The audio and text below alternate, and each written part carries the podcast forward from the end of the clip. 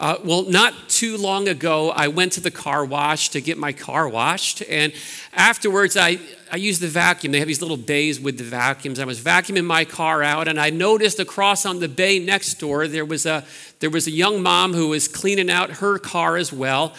And one of her toddler's shoes was outside the car. Uh, on the curb. It had fallen there on the ground, or I don't know, maybe the child had thrown it out the window. Um, that happened to us many times when our, we had toddlers. I'm not sure how it got there, but there it was. This toddler shoe was there on the ground, and, and the mom was just sitting down in the driver's seat and was about to pull away. So, so I dropped my vacuum, I ran over, I picked up that shoe, and I tapped on the window, and I said, Look, there's a, there's a shoe there. And, and, and I said, You know, excuse me, did you drop this? And she was very thankful. She picked it up and, and went on her way. And it's just this, this reality that we, we drop things all, all, the time, right? Almost on a daily basis, we're dropping things and picking them up again. And um, kind of sets the tone for what we're, where we're going this morning, the passage we're looking at this morning. It's a, it's a story of what it looks like to drop something that we don't often think of dropping. Um, we're going to hear the story of someone who dropped their rights the rights that they were entitled to in order to pick up God's call. Um, so we've been in a series called Growing Pains. We're making our way through the book of First Corinthians. Um, and uh, we're learning in the process what growing up from a spiritual perspective looks like. And so we're up to chapter 9 this morning. And uh, Chapter 9 kind of hopscotches at a lot of different topics that we'll be just jumping in and out of, but there's this overall theme um, that I just want to share with you up front that, uh, that basically is the story about what happens when one person's undeniable rights collide with God's overwhelming call. What happens? Uh, that's, we're gonna, that's what we're going to see uh, because the reality is they can't both be held together at the same time. One has got to drop and be pushed to the side, and maturity is a matter of knowing which to drop and which to hold on to. Uh, so, so I need to set up the scene before we jump into the passage this morning. Um, this is a, the, First Corinthians is, is the book that um, the Apostle Paul wrote. It's actually a letter. And in this part of the letter, he's on defense. Uh, he has been on the receiving end of criticism from his so called Corinthian friends, these guys that he's poured his life out to. And maybe you can relate, right? Because there are people in all of our lives that uh, you love on them and you invest in them and you pour yourself out for them, and then you turn around and find that they're taking shots at you. They're talking behind your back. That's what was happening to Paul here. And, you know, sometimes that's just the way it is. It's just a part of the growth process, and, um, and this is just a part of it. So, so in this case, um, the Corinthians had consigned Paul to the status of a second string teacher. That's how they saw him. They saw him as a part time apostle. Because unlike the other traveling teachers and church leaders who made their way through Corinth, Paul hadn't been drawing a salary from the church. Okay? So the norm, the others, they would all rely on what was called patronage. Uh, that's an ancient practice where a family who had the means uh, would, would, would, would come and welcome the teacher in. He'd provide them with food and with housing and a wage. And along with that, there was this expectation that the teacher would use his platform, his teaching, uh, to also promote the family's reputation and also champion whatever agenda that host family had in mind to further. You see, there's a little bit of strings attached, and you know, a lot of churches work that way uh, as well. I, I, learned way back in seminary, they told you that uh, if you're a pastor and you're candidating at a church, you have to go beyond just finding out who the official leaders uh, are of the church.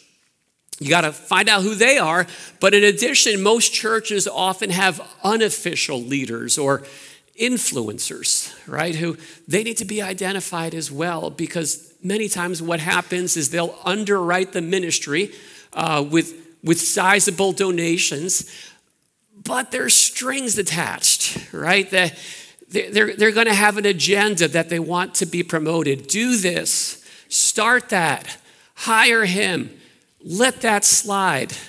Or else, if you don't, it's this unspoken expectation. The funding may just start drying up. Um, so, so that was kind of the, the challenge in Corinth. That was the root cause, actually, of many of the problems that their church was wrestling through. And so Paul, he decided up front that he was going to steer clear of all that, and he just decided he was going to take a job. He took a job working as a tent maker instead of receiving their patronage. You can read about it in Acts 18.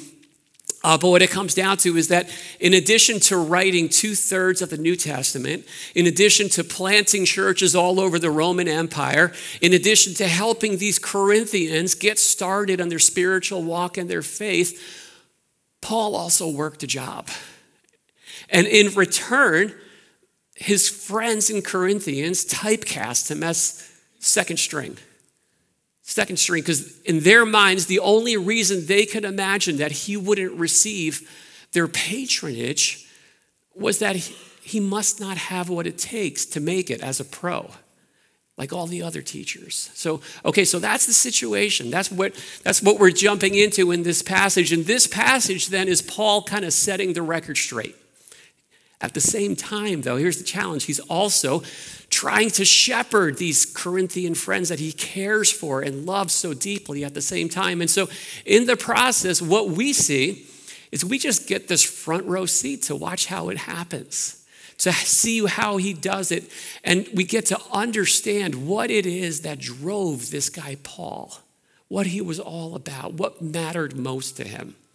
And so that's what we're going to be um, diving into. But what we're going to find out, just you know up front, is that he was all about making Jesus known.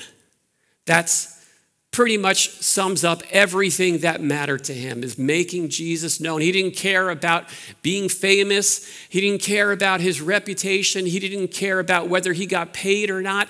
His singular concern was to carry out the call of God, to do whatever it took for people to hear and to respond to this glorious message that we call the gospel or the good news of God's amazing grace that that through the redeeming work of Jesus and what he did on the cross, God is making people right with himself, reconciling them back to himself, and restoring that relationship that, that sin had severed. So, so that message, it just meant everything to him. And everything else, including his rights, the things that he was entitled to, he's, he's held loosely in his hands. And so, and so we're going to listen in as Paul first contends for the rights that the Corinthians uh, didn't think he really qualified for. So I'm going to read the first 12 verses, and you can feel free to just follow on the screen behind me. It says this Am I not free? Am I not an apostle? Have I not seen the Lord Jesus our Lord? Are not you my workmanship in the Lord? If to others I am not an apostle, at least I am to you, for you are the seal of my apostleship in the Lord. This is my defense to those who would examine me. Do we not have the right to eat and drink? Do we not have the right to take along a believing wife, as do the other apostles and the brothers of the Lord and Cephas? Or is it only Barnabas and I who have no right to refrain from working for a living? Who serves as a soldier at his own expense? Who plants a vineyard without eating any of its fruit? Or who tends a flock without getting some of the milk? Do I say these things on human authority? Does not the law say the same? For it is written in the law of Moses, You shall not muzzle an ox when it treads out the grain. Is it for oxen that God is concerned? Does he not certainly speak for our sake? If what was written for our sake, because the plowman should not plow in hope and the thresher thresh in hope of sharing a crop. If we have sown spiritual things among you, is it too much if we reap material things from you? If others share this rightful claim on you, do not we even more? Okay, so let's stop here. And uh, if you just look at this passage, you see Paul is just firing off questions 15 questions we just looked at in just 12 verses. And the questions are what you would call rhetorical questions. And that just means that these are not difficult questions. They're not trick questions. They're not like the kind of questions you'd find on a pop quiz that you have to have studied all night the, the night before to get right. These questions, the answers to them would have been obvious to those he's writing to. And so he asks the question Am I not free? The answer is, Of course he is. Am I not an apostle? They, they knew he was. They had they had heard of how Jesus met him on the Damascus Road and how he basically just blew up Paul's entire life plan and shifted gears entirely. And, and even if there were some in other places who might doubt his, his authenticity, he knew the Corinthians couldn't because they owed their spiritual life to him. Paul's the one who personally led them to Christ. He planted the church that they belonged to. And so there was there was nothing second string about the investment he had made in their lives. And so he reminds them guys, we're entitled to the same rights as all the other apostles, all the bigwigs. He says, I have the right to eat and to drink whatever I want. And what that means in that context is like, I am free to order the side of bacon off the menu, right? Because he's Jewish. And, uh, and so he's like, I'll order the bacon. I can make it a double. Uh, he says, We have the same right as Cephas, who is Peter, the other apostles. I can marry a believing wife. And the implication is that the fact that he wasn't married and that at times he chose not to eat the bacon, none of that was because he was second string. Um, something else was driving his actions. And then from there, he, he addresses the job issue. He, he asserts, guys, it's well within my rights to oblige you to compensate me monetarily for how I've served you spiritually. Uh, and he shares a whole bunch of analogies. Soldiers, they don't, if you're a soldier, you don't pay your own expenses when you sign up for the military, right? If you work a vineyard, you tend not to go to the grocery store to buy grapes. And if you own cows, you're pretty well supplied with milk. And so the idea is that he's saying, guys, when you look at me and you see me doing this side job, making tents, it's not because I have to. Something else is driving that. And it doesn't stop there. He keeps on pressing this point.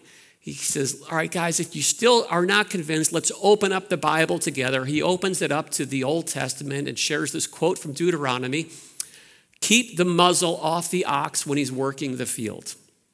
So the idea is let the beast, the farm animal, take a bite every now and then as he's doing the work. And the idea is that if that applies to a simple farm animal, then the same principle applies even all the more to the work of ministry.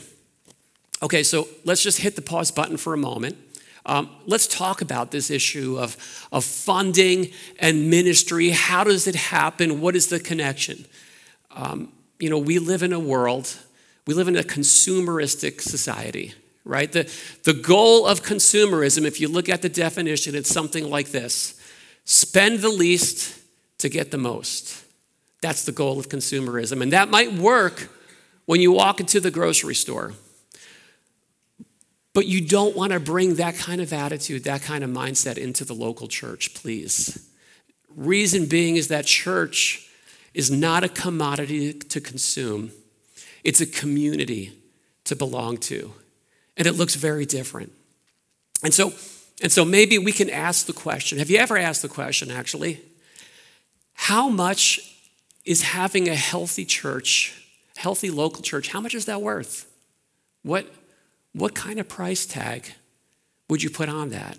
On having an extended spiritual family to belong to, a, a place to come and gather and worship together, a place to fellowship, a, a place to grow spiritually, a place to learn, a place where you can, you can invite friends to, a place where you can find the grace that you need to work through some of the challenges that you're, that you're wrestling with, a, a place where truth gets spoken in a world that's surrounded with lies a place that's a lighthouse to the community that's engaged and involved. And That's just the short list. There's so much more. And the question is, what is that? What is that worth? You know, every, every church is a church in progress, just like people, right?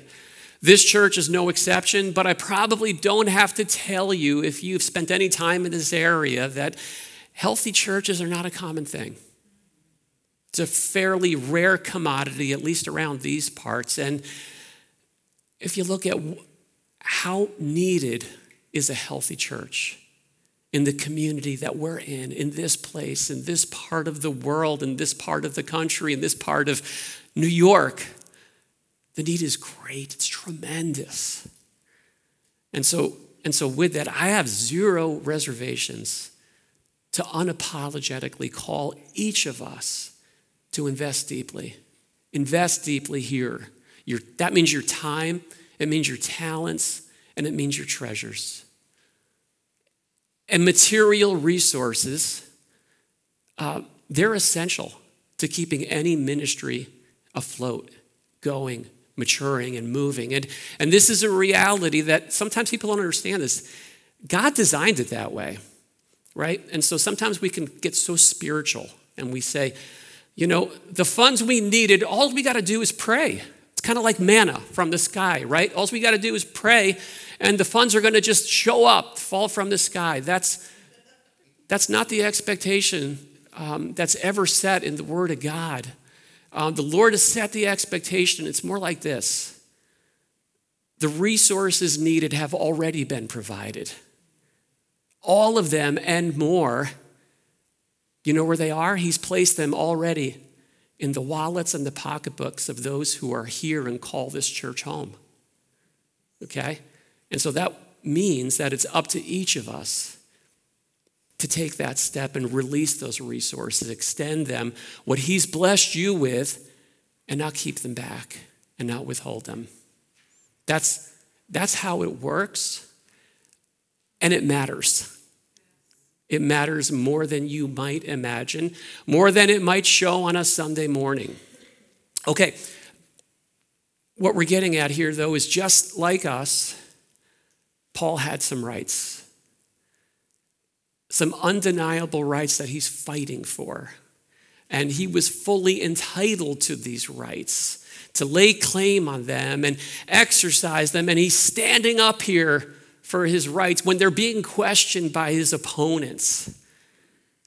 And so far, that probably sounds pretty good, right? That's kind of sending chills up our backs. This is the classic patriotic American story. We love these. We love fighting for our rights in the good old US of A.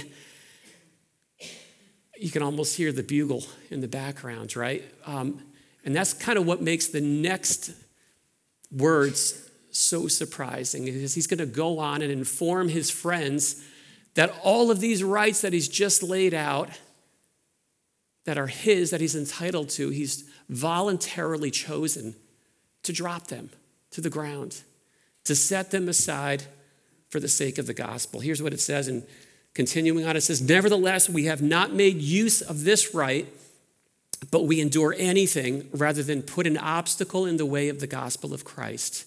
Do you not know that those who are employed in the temple service get their food from the temple, and those who serve at the altar share in the sacrificial offerings? In the same way, the Lord commanded that those who proclaim the gospel should get their living by the gospel. So, so, so Paul is making the point um, that it's his choice to lay down his rights, that no one's forcing him to do this. It's not being pushed on him. As a matter of fact, if anything, the Corinthians would have preferred that he receive their patronage because then, you know, he'd be like their puppet on a string. But he knew that wasn't the best move. Uh, that would only make matters worse, and he didn't want to be seen as taking a side. So he lets go of what he's entitled to, and he says, I'm just going to provide for myself by making tents. And, and, and I love that he articulates the filter this is the filter through which he is processing his decisions through of what he chooses to do and what he chooses not to do. I'm going to read it again. We endure anything rather than put an obstacle in the way of the gospel of Christ. That's the determining factor for the decisions that he's making. I'll do something or I won't do something based on how it impacts the gospel. And let that be the mark of maturity, recognizing that there are some things that are worth setting our rights aside for. There are greater realities that matter more than me getting what I'm entitled to. Is there space in your life and your paradigm for that? This is an invitation into the call of God that starts with the gospel. And the gospel is the greater reality. The gospel mattered more to Paul then, and it matters just as much to us today. The gospel is God's message. It explains the way that He's made for broken, sinful people to be reconciled back to Himself through the cross of Jesus. The cross is the way, um, it's not just a way. And so we talk about the message of the gospel. I don't want you to mix it up and confuse it and mistake it for the message of religion. The gospel is about Jesus and all he did on the cross for us. Religion is about us and all that we need to do to try to make ourselves right with God. Very different, right? So the message of religion is be good enough a person, do enough good deeds, go to church, give blood, serve your country, eat vegan. I don't know what it is, but there's some way that you can do something and earn your way to God's approval. But whatever it is, the religion says you can do it. You can make yourself right if you just put in enough effort.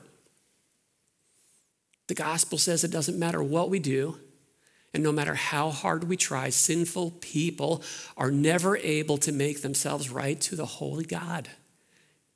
If we could, then Jesus would never have had to leave heaven and enter into this broken down planet and live and die on the cross. But that's exactly what he did because that's exactly what it took. He came, he lived the perfect life that none of us ever did. And he went to the cross and he died as the perfect sacrifice in our place to pay the price in full for our sin. And the good news is that Jesus did for you and me what we could never do for ourselves. He achieved our salvation so we can receive his salvation. Not by working for it, but by receiving it as a free gift, by, by responding in faith and believing personally that what Jesus did on the cross, he did for me. Or as John 3:16 so aptly puts it, for God so loved the world that he gave his one and only son that whoever believes in him should not perish but have eternal life. It's a matter of life and death, this message of the gospel. That's why it matters more. And so let me ask you have you responded in faith to that message? If you haven't, I want to urge you to let today be that day. Open up your heart to Him. Let Jesus in and take that first step of faith and let that journey of new life with Him start. See, no one else has ever done for you what Jesus did. You can look at the religious leaders of the world. Buddha didn't die for you, Muhammad didn't die for you. Um, that's why that simple message of the gospel matters more. And if you're a seeker here this morning and you're just kind of like checking this whole thing out, that might sound strange. It might sound strange that any message could matter that much. It does. And what the reason being is that, like, if you're a Christ follower, you understand this is not a gathering of just good people, right?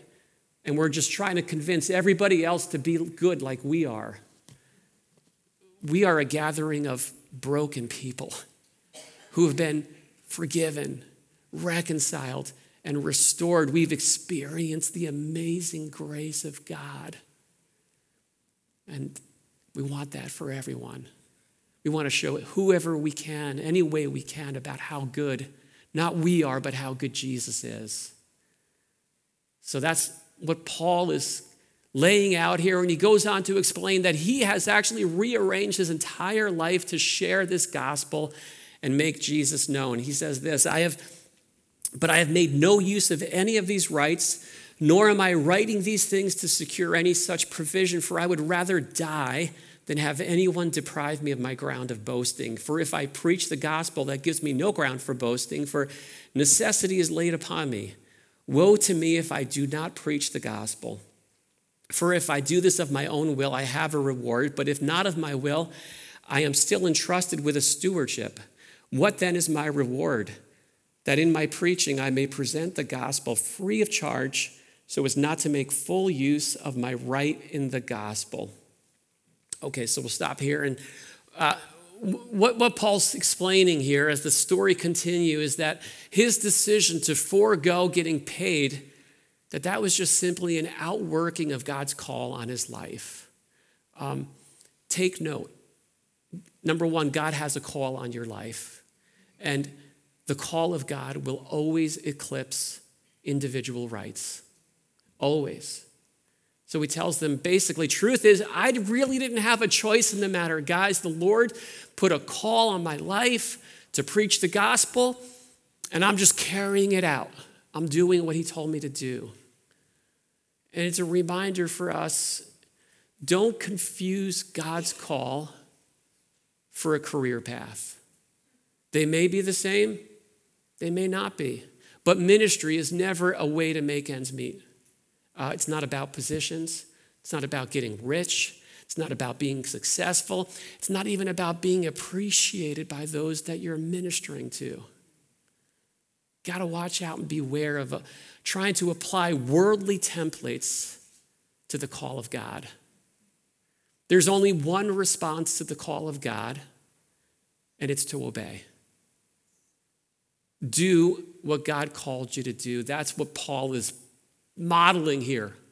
That's what I'm doing. And whatever it is that God has called you to do, follow suit and do the same. And if you happen to be in a place where we often get to, this place where we're just kind of trying to discern, trying to figure out what is it God has called me to do. It's a challenging question, but there's some insights I think we can gather here from what we see. Uh, the first is that it starts out with the heart of God. Uh, God will pour his passion for something, his kingdom purposes, something about making Jesus known that he wants, he's going to pour that into your heart. And that passion is going to make its way from his heart into yours and then from your heart into others. So the call of God is, is going to be other centered. It's not just about me, it's about ministry. It's about blessing and building others up. And the th- third thing we see here is the call of God is not something you can put a price tag on. So don't ever try to measure the call of God by dollars and cents. It will shipwreck your, it will shipwreck your, your, your passion for the Lord. There will be times when it will seem absolutely ridiculous absolutely ridiculous from a dollar and cents standpoint. What you're putting in for the sake of God's call and what you're getting out of it. Have you been there? You know what I'm talking about, right? Uh, that's it's not a bad thing. It goes beyond dollars and cents. When you are tapped into the heart of God, when you're pouring yourself out for others, when you're doing what you're doing for a purpose that goes beyond a paycheck, pay attention. Because what you're doing is a good chance you are, you are closing into something God is calling you to. And keep moving. You're tapping into the purpose God has put you on this planet for to accomplish. And, and when you do, it's worthwhile taking stock of your life. How can I reorder my life around that call to carry it out the best way I can? That's, that's what Paul is going to go on and describe. Here's what it looked like for him. It says this For though I am free from all, I have made myself a servant to all, that I might win more, more to more of them. To the Jews I became a Jew in order to win Jews. To those under the law I became as one under the law, though not being myself under the law, that I might win those under the law. To those outside the law I became as one outside the law, not being outside the law of God, but under the law of Christ, that I might win those outside the law. To the weak I became weak that I might win the weak. I've become all things to all people, that by all means I might save some. I do it all for the sake of the gospel, that I might share with them in its blessing. All right, so what we're seeing here as this story is continuing to unfold is that Paul and his decision not to be compensated, that wasn't the only example of him dropping his rights. That was just one of many of the ways that his passion to share Christ played out in his life on a daily basis. And so he knows what the goal is. The goal is to win people to Christ. Sharing Christ is the one thing that mattered most. Everything else, all the other things, and specifically his rights, the things he's entitled to, he just says, they can come or go. I can hold them, I can drop them. He's ready to let go of them in order to serve that greater purpose. And so, what that means is when he's eating with his Jewish friends at the diner, he doesn't order non kosher, right? If it turns into a roadblock, if it's going to keep that conversation about Jesus from happening, hold the bacon. Just double up on the hash browns instead. It's not a problem. Uh, you know, he says to those who don't know the scripture, he doesn't lead with, Thus saith the Lord, right? It's just not where he's going to start. He's going to start where they are. He's going to meet them where they're at, maybe even with an 80s pop song line. Probably not, uh, but it's possible. Um, but what it's about is going out of the way to just meet people where they're at instead of the opposite, which is demanding you meet me where I'm at. We call that living intentionally, missional living, and it's the way every Christ follower, we're all called to live that way. To be attentive to those opportunities of how we can make connection with those God has placed in our life, to be able to help share the gospel in one way or the other. So let me ask you does anything about that at all sound vaguely familiar? Because it sounds to me just a little bit like what, what Jesus did. Reminds me of Philippians 2 that Jesus, when saying, being very nature God, did not count equality with God as something to be grasped but he emptied himself by taking the form of a servant. Being born in the likeness of men and being found in human form, he humbled himself by becoming obedient to the point of death, even death on a cross. It's almost like when you read that, you can almost hear the echoes of Jesus dropping his rights. Every step he took from heaven to earth to the cross, every step of that journey involved dropping the rights that he was entitled to, the privileges he enjoyed for the sake of our salvation. And so it's really no surprise that he'd call us as his followers to do the same as we set out to accomplish his purposes. So, so let me wrap it up. I'll say this there is, a, there is a daily battle going on in the life of every believer. Every day, we make the choice of what is today going to be about. Is it going to be about me and my rights, doing what I want, what's best for me, or is it going to be about the gospel of Jesus and doing whatever I can to share the good news and live out God's call? Because one of those has got to drop. One is going to have to be set to the side so the other one can happen. You know, there's a, there's a subtle, seductive lie that I think the enemy is continually trying to whisper into the ears of the saints. Is what it is. You got to do what's best for you. That lie comes in many forms. And it's probably past time to call it out and say, no, you don't. You don't. We are subjected to these messages that try to make sacrifice sound like oppression and selfishness sound like something noble. And some of us have just bought that lie. That lie that says if you aren't exercising your rights, if you aren't doing everything you could be doing, then you are somehow being suppressed and you're living some kind of second best life. Shut that voice out. Reject that lie. You have the freedom to exercise your rights, and you have just as much freedom not to. And sometimes that's exactly the appropriate thing to do. And maturity is knowing which to do when.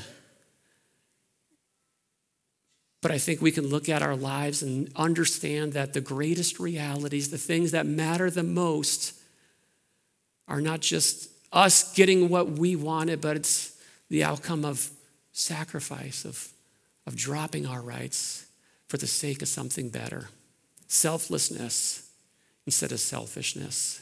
See, there's something worse that can happen to us than denying ourselves every right that we're entitled to. It's missing out on the call of God. Let's not let that happen. Pray with me together.